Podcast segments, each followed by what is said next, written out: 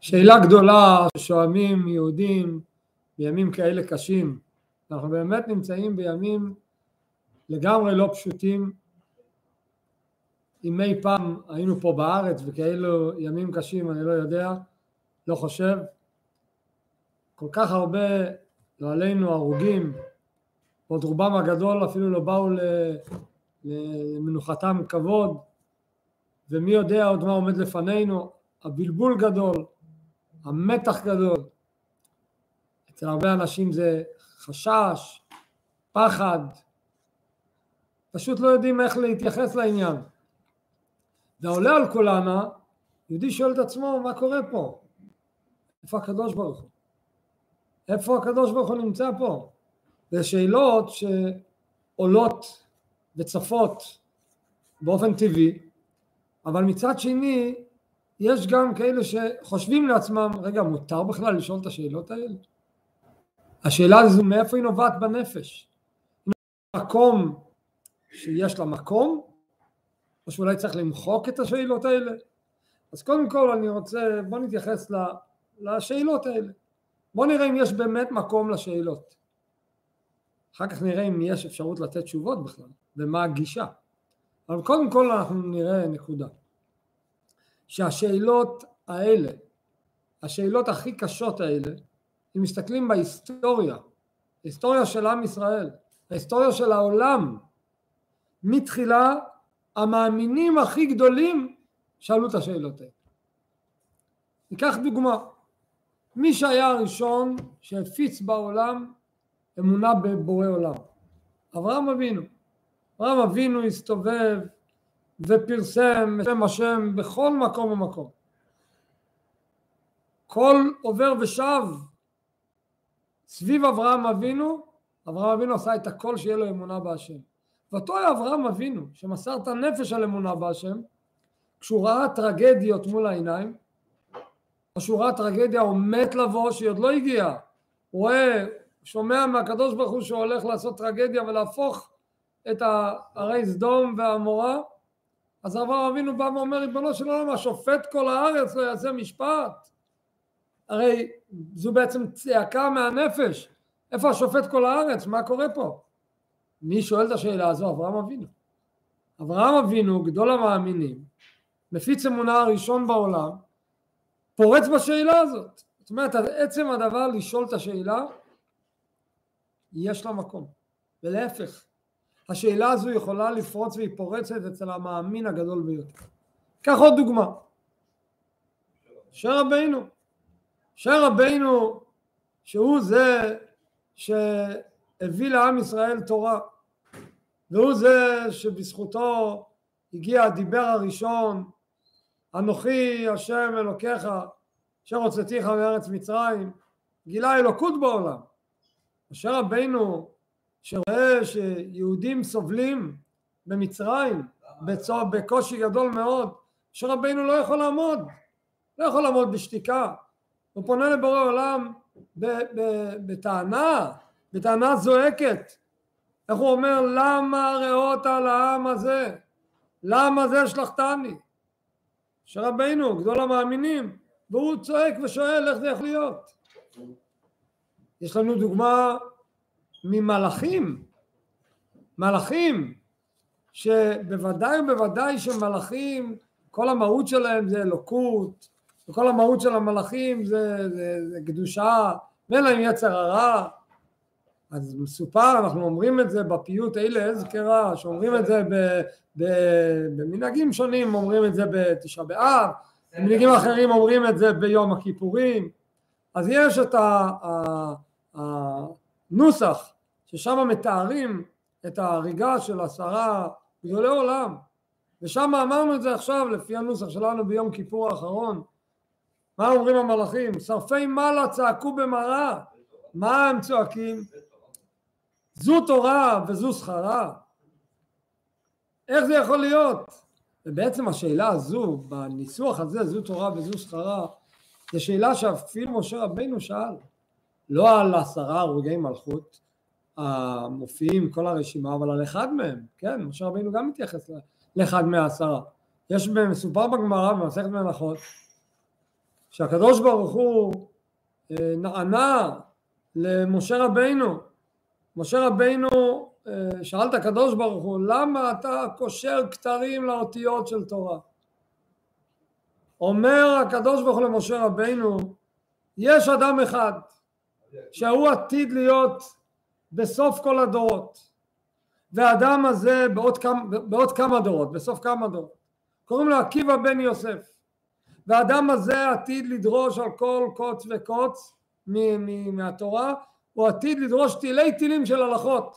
ולכן אני קושר כתרים לאותיות יבוא יום ויהיה גדול בעולם רבי עקיבא ויגלה את הסודות התורניים שיש באותם קוצים שהקדוש ברוך הוא קושר על האותיות עכשיו הגמרא שם מספרת שמשה רבינו גם נוכח לראות שרבי עקיבא מלמד דברים שהוא בעצמו לא ידע מאיפה הוא אומר את זה.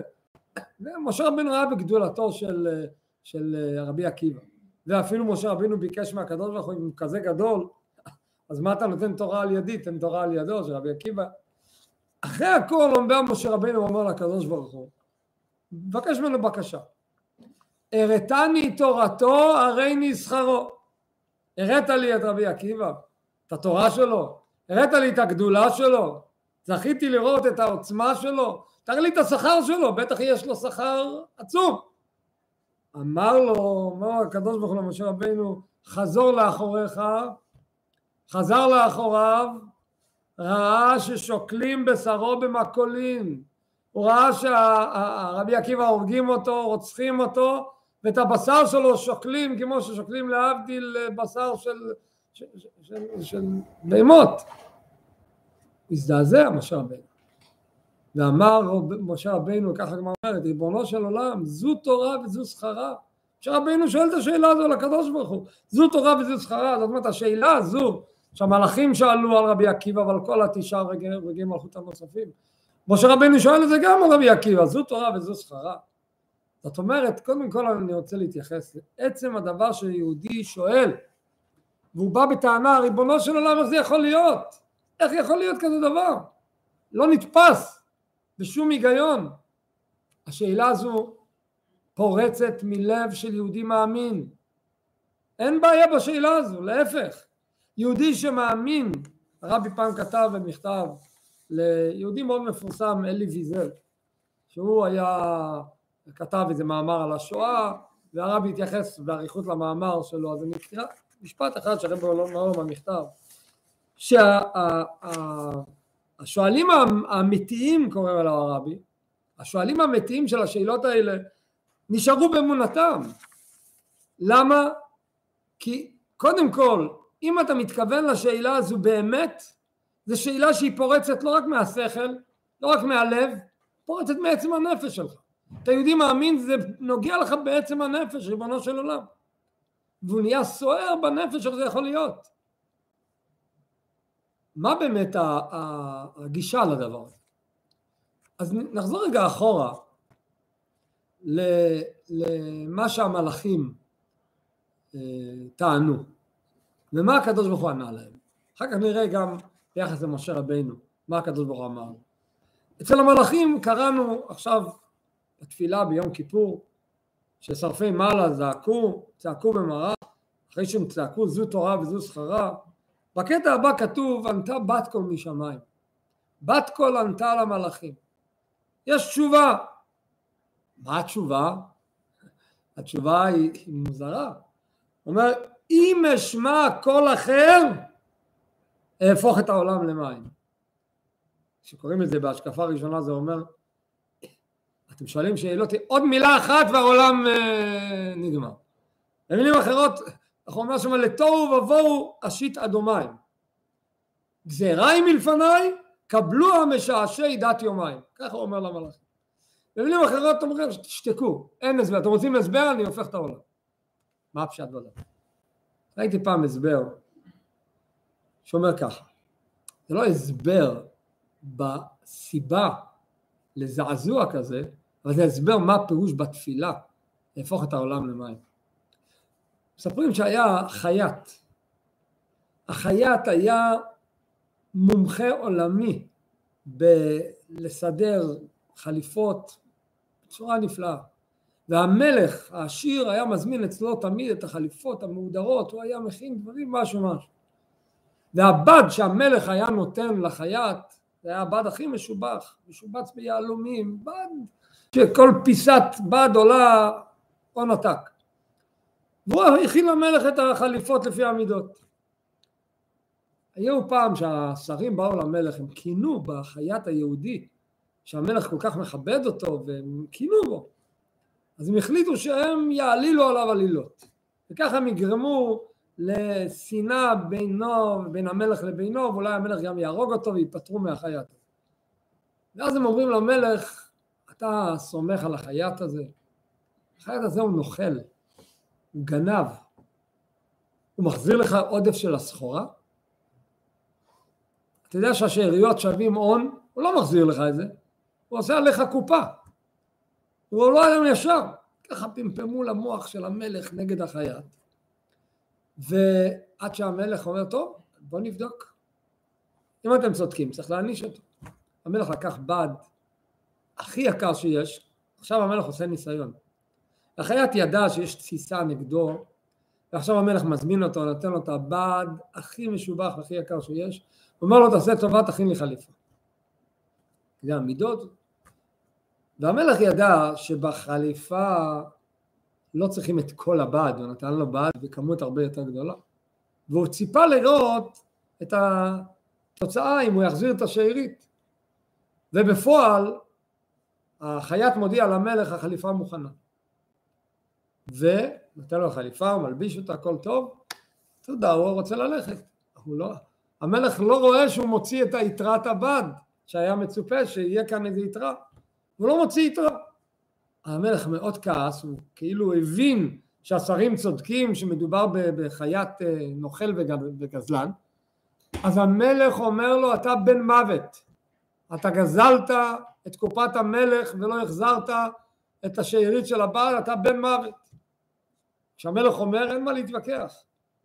אבל יש אופציה שהיא ידועה ומקובלת בעולם בכל מקום שהאדם לפני שעולים הולכים להמית אותו הוא יכול לבקש משהו מה שהוא מבקש זה מה שייתנו לו כן? יש את הבדיחה שאותו אחד ביקש מהמלך בעונה שבשיא הקיץ הוא אמר לו אני רוצה לאכול תפוז והתפוז צריך לחכות ל...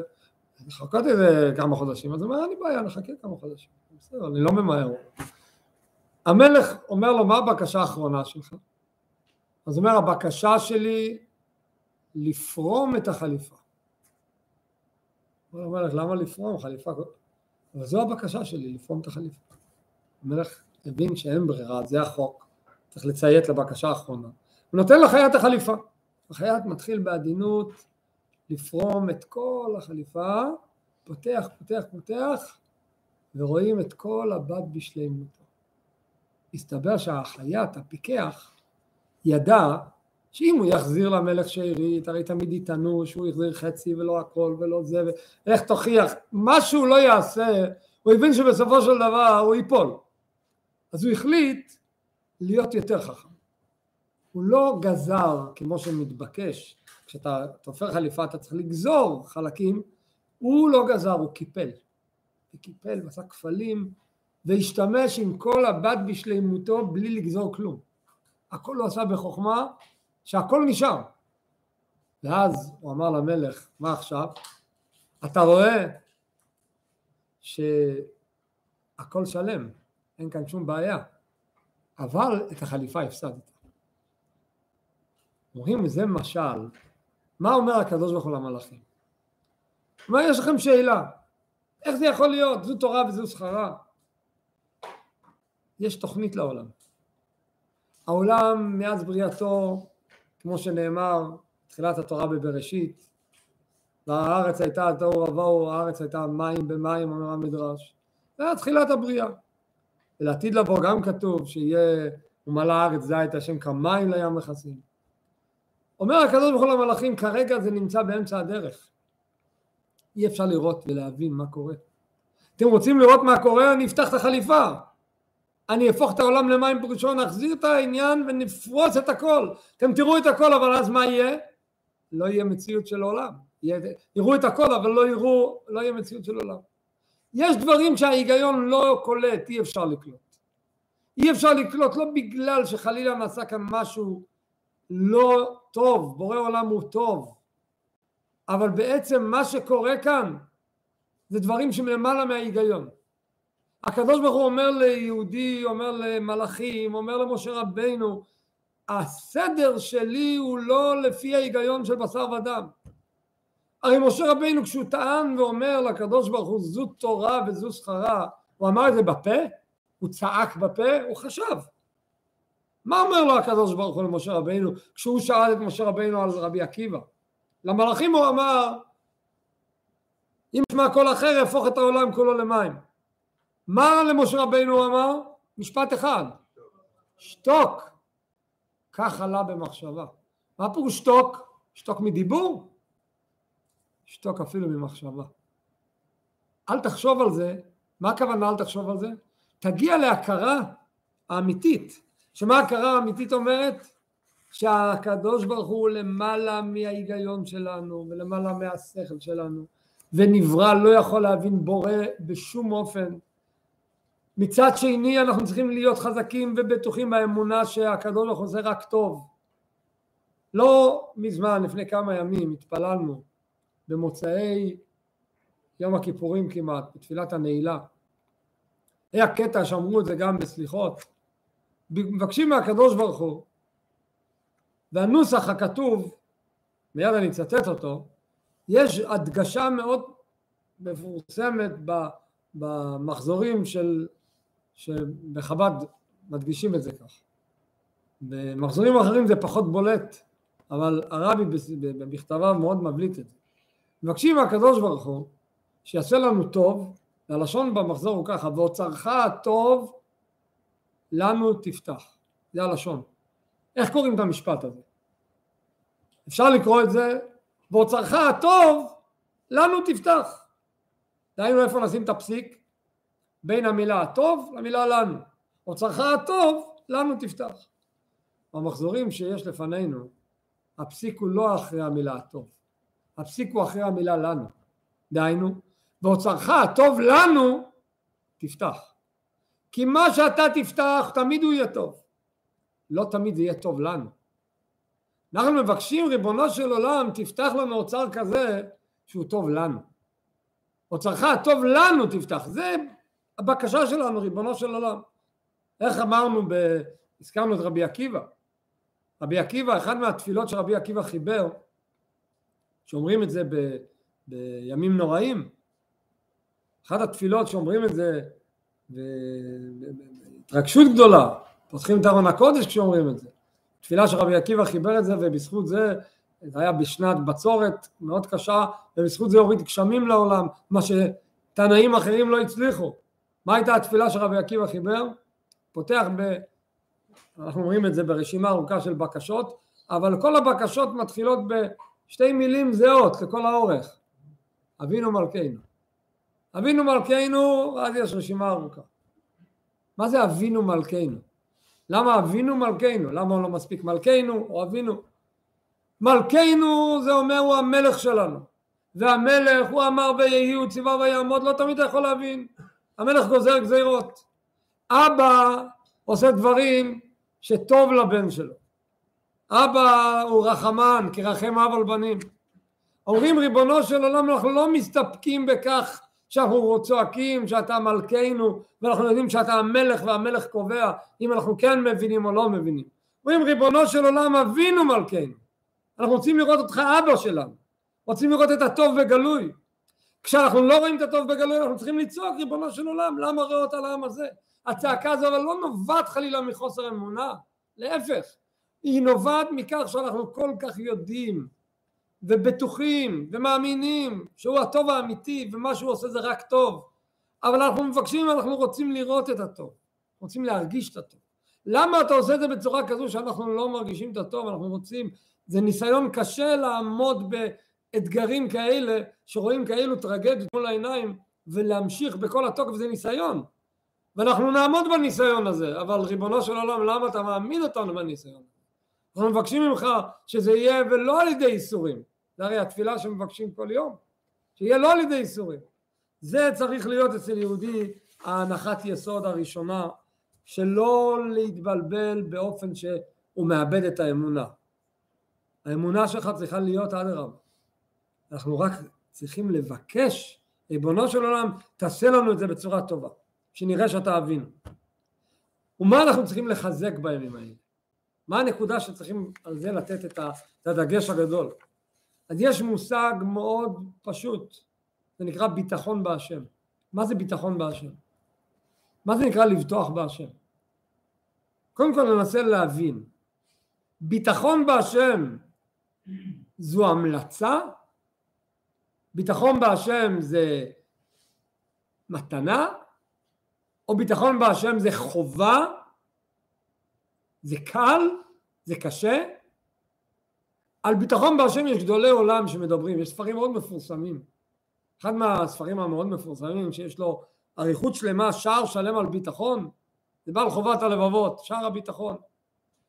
בעל חובת הלבבות מביא, ואחריו יש גם כן בראשית חוכמה ובשערי תשובה לרבינו יונה, הם מביאים כולם פסוקים מהתורה להראות לנו שכדאי לבטוח בהשם. לפעמים יש פסוקים אפילו קשים למי שלא בוטח בהשם, אבל בעיקר שזה חובה עלינו כיהודי לבטוח בהשם. רק נביא דוגמאות מחלק מהפסוקים שהם מביאים, גם אה, חובת הלבבות וגם שערי תשובה לרבינו יונה וגם ראשית חוכמה. למשל יש פסוק שכתוב בתהילים וימירו את כבודם בתבנית שור אוכל עשב שאיבדו את הביטחון בהשם אז נתנו את הביטחון שלהם בכלום. ומזה הייתה חלילה נפילה גדולה זה נקרא חלילה איבוד הביטחון. איך אומר הנביא ירמיהו? ברוך הגבר אשר יבטח בהשם והיה השם יבטחו. בתהילים כתוב פרק מ' אשרי הגבר אשר שם והשם יבטחו. יש גם בירמיהו ביטוי חריף לשון הפך הברכה על אדם שיפ... על הגבר שיפתח באדם צריך בהשם. יש בתהילים רבים מכאובים לרשע. מה ההמשך? והבוטח בהשם חסד יסובבנו רק עכשיו סיימנו ממש בערב שמחת תורה. ממש פסוק שאמרנו אותו במשך כל התקופה האחרונה יום יום פעמיים ביום. את המזמור לדוד השם מורים ואישי שם אנחנו אומרים פסוק שממש נוגע למה שקרה בשמחת תורה. מה אומר דוד המלך? אם תקום עליי מלחמה בזאת אני בוטח. מי זה בזאת? הקדוש ברוך הוא שעליו דיברתי בפסוקים הקודמים. אני בוטח בו. דוד המלך אומר נכון יש מלחמה אבל בזאת אני בוטח. יש ביטוי שבשערי תשובה לרבינו יונה הוא מביא פסוק שגם מדבר על מלחמה כי תצא אל המלחמה וראית עם רב מה אומר הפסוק? לא תירא מהם כי השם אלוקיך עמך לא תירא מהם זאת אומרת אם הכל היה קל ופשוט וזורם, לא היינו צריכים את כל האמירות החזקות עליו. אומרים לך הפוך, בהיגיון זה בכלל לא נתפס, זה, זה נראה מזעזע. אנחנו חייבים לחזק את הביטחון בהשם. רק הביטחון בהשם קודם כל ייתן לנו חוסן, ייתן לנו כוח, ולא סתם ייתן לנו כוח, ייתן לנו את העוצמה לעבור את התקופה הזו ולראות טוב הנראה והנגלה. ביטחון בהשם זה מפתח, שאדם שמשתמש במפתח הזה מובטח לו רוגע. ככה אומר בעל חובת הלבבות, שאדם שיש לו ביטחון בהשם, אז הוא אומר שם שיהיה, את הלשון שיהיה, אה, אה, לא זוכר כרגע את הלשונה המדויקת, מנוח, או, מנוחת נפש הבוטח. אדם שבוטח יהיה מנוחה, פשוט יהיה במנוחת נפש. זה לא קל, זה בכלל לא קל לבטוח, כי כשאדם עומד מול האויב, מול הקושי, מול הטרגדיה, מול הכאב, מול האיסורים, מאוד קשה לבטוח, יש לנו גם יצר הרע ונפש בהמית והוא מפריע לנו. אבל הקדוש ברוך הוא אומר ליהודי אם אתה תעבוד על עצמך ותחזק את הביטחון, זה קשה, אבל השכר של הביטחון יהיה עוצמתי. מה יהיה עוצמתי? שאם אתה תבטח בהשם תראה בגלוי שהרע מתהפך לטוב, אתה תזכה לראות את זה. המפתח בידיים שלך. הביטחון זה דבר שצריך, זה לא בא לבד, זה לא נופל מהשמיים לבד. צריך ללמוד, לפתוח את חובת הלבבות וללמוד את שאר הביטחון ולפתוח את הספרים שמדברים על ביטחון ולראות ריבוי מכתבים של הרבי שהוא מדבר על נושא ביטחון. יש הרבה חומר על ביטחון. עם עוצמות, עם מילים חזקות, עם מילים של ודאות, של, של מאה אחוז.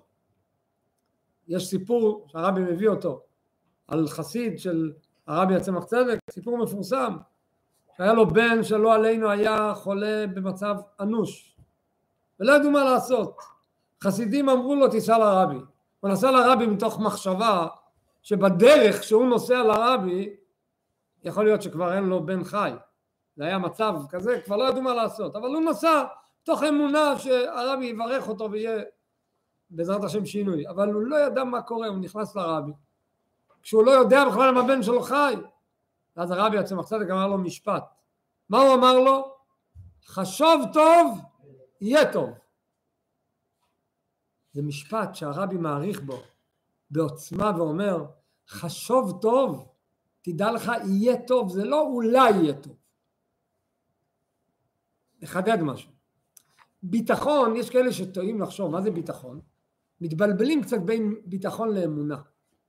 יש כאלה שאומרים ביטחון, זה אומר אני מאמין שהקדוש ברוך הוא יכול לעשות שינוי. זה לא ביטחון. זה אמונה שהקדוש ברוך הוא יכול לעשות שינוי, אבל יכול להיות גם שהוא לא יעשה שינוי. אז אם אתה רק חושב שהוא יכול לעשות שינוי, אתה, אתה כבר רגוע, איך אתה רגוע? איך אתה, מה נותן לך רוגע? זה שאתה מאמין שיכול לעשות שינוי, זה לא נותן לך ביטחון שהוא אכן יעשה שינוי. ביטחון זה הרבה יותר חזק מהאמונה שהוא יכול לעשות שינוי. ביטחון זה אומר אני בוטח בו שהוא יעשה שינוי.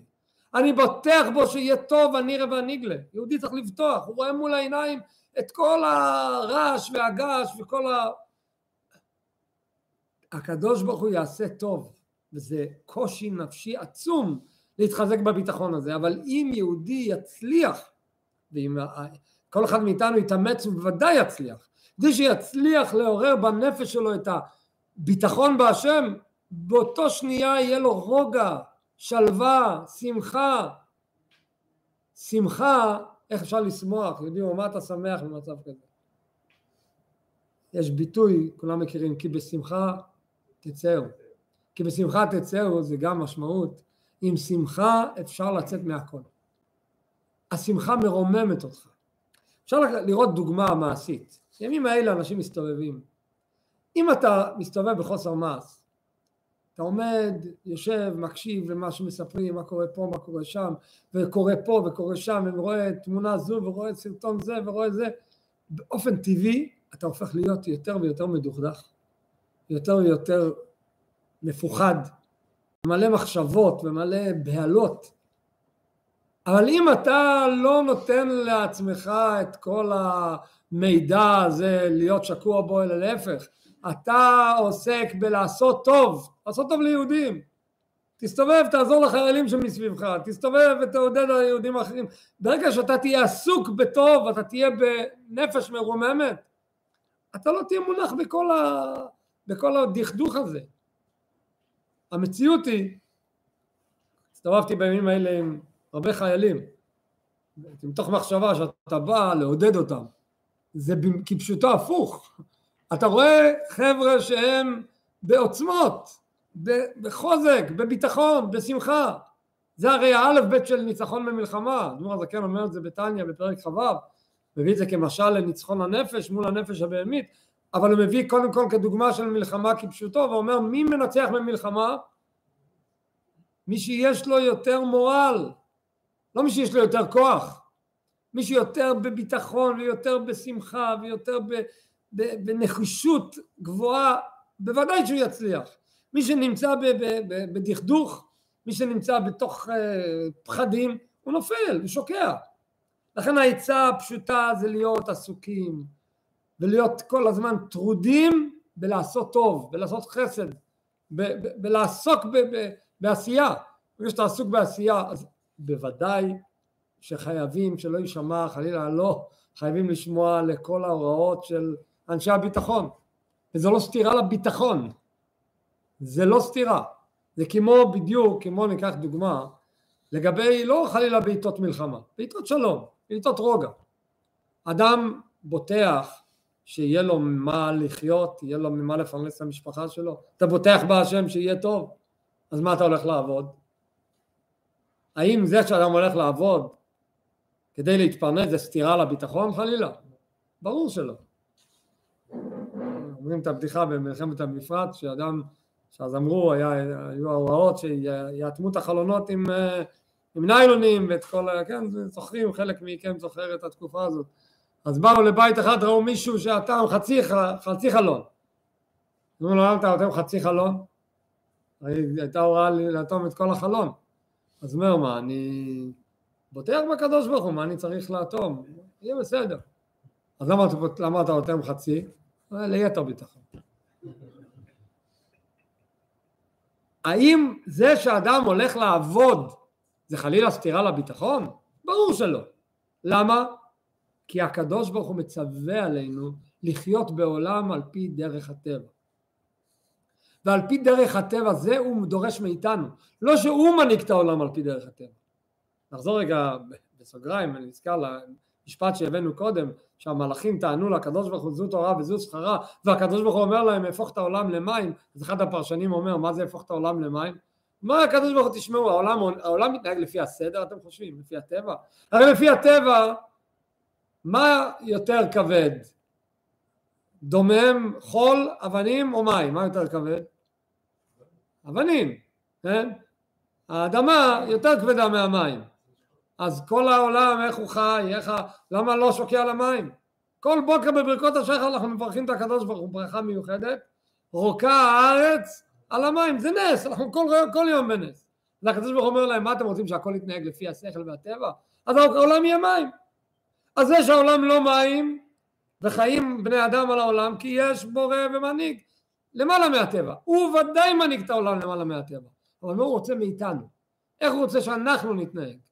אנחנו צריכים להתנהג לפי הטבע ולא לחשוב שהטבע הוא שולט. זה פרדוקס. אתה מתנהג לפי הטבע ויודע שהמנהיג הוא למעלה מהטבע.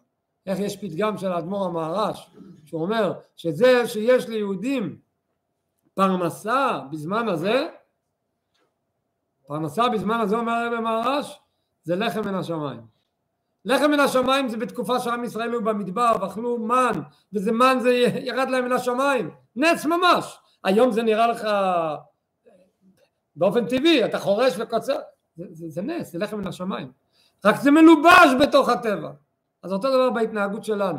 ברור שאנחנו חייבים להישמע לפי ההוראות של כל כוחות הביטחון לפי דרך הטבע ואם חלילה אדם רואה סכנה מול העיניים הוא צריך לתפוס מחסה זה מה שהוא צריך לעשות ברור אין ספק כי זה הדרך הטבע שהקדוש ברוך הוא רוצה דרכו להביא לך את הנס זה הדרך שהוא רוצה דרכו להנחיל לך את, ה, את הטוב אתה בטוח שהוא יעשה לך טוב ואתה מתנהג בדרך הטבע כי זה מה שהוא רוצה ממך איך כתוב בפסוק וברכך השם אלוקיך בכל אשר תעשה אתה תעשה ובעשייה הזו הברכה תשכון.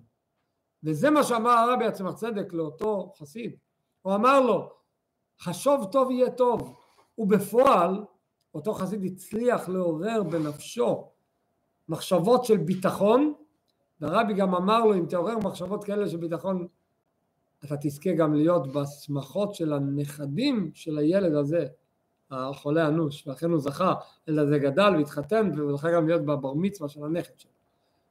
זאת אומרת, החשיבה הנכונה והתפיסת עולם של חשיבה טובה היא משנה מציאות. חשיבה טובה פועלת שהמציאות אכן תהיה טובה. וזו הנקודה שאנחנו צריכים בימים האלה לחזק ולהתחזק ולהחדיר לכל הסובבים אותנו ולכל כל מי שאנחנו יכולים להגיד לו ולהשפיע עליו מחשבות טובות זה נותן כוח זה, זה גלים שמתגלגלים. כשאנחנו נהיה בשמחה, הסובבים אותנו יהיו בשמחה, בביטחון, וזה יתגלגל הלאה עד על כל העם. וכשכולם יהיו בביטחון אז יהיה כפשוטו טוב הנראה והנגלה הכל ייגמר בצורה ניסית אלוקית. וגם אם בינתיים חס ושלום קורה משהו נדבר על העבר קרו דברים טרגיות נוראיות אנחנו יכולים לצעוק ריבונו של עולם. למה הרעות על העם הזה? אבל זה לא בא על חשבון הביטחון והאמונה שלנו בקדוש ברוך הוא. זה לא קל אבל אם אנחנו נדרשים לעמוד במשימה אז זה אומר שיש לנו גם כוחות לעמוד במשימה ובהיסטוריה עם ישראל מאז היותו לעם הניסיונות האלה היו לאורך כל הדרך. תלכו שמונים שנה אחורה ואלף שנה אחורה ובכל התקופות היו טרגדיות עצומות וקשות. למה? אנחנו לא מבינים. כשהקדוש ברוך הוא יפתח את כל החליפה אנחנו נראה מה קורה אנחנו נבין ש... כמו שאומר הנביא, שלעתיד לבוא יהיה מצב שנבוא לקדוש ברוך הוא ונגיד לו, עודך השם כי ענפת בי, נגיד לך תודה על הכל, אנחנו נבין שהכל היה מסודר. כרגע אנחנו לא מבינים ולא רוצים את זה, רוצים שהכל יהיה בטוב. והקדוש ברוך הוא יכול, יכול לעשות הכל לטוב, הוא יעשה הכל לטוב. אבל בינתיים, בכל רגע נתון, זה החובה שלנו. וזו הנקודה שאיתה אנחנו נלך, ואותה אנחנו נפיץ, ואיתה אנחנו נחיה, ואיתה אנחנו נחיה, שבעזרת השם נזכה כולנו לטוב. הנראה והנגלה באופן הכי מלא בכל עניין ועניין ושכולה נברך את כל החיילים שנמצאים כל אחד על משמרתו בכל הגזרות ובכל המקומות שכולם יחזרו הביתה בריאים ושלמים ושלא ייפגע חלילה אף אחד מכלל עם ישראל שיהיה שקט ושלווה לעם ישראל והעיקר שתבוא כבר בעזרת השם גאולה אמיתית ושלמה לכולנו מיד ממש בעזרת השם. זה בעצם הדבר היחיד שאנחנו יכולים וצריכים לאחל לעצמנו, ומותר לנו לדרוש מהקדוש ברוך הוא טוב אני ואני.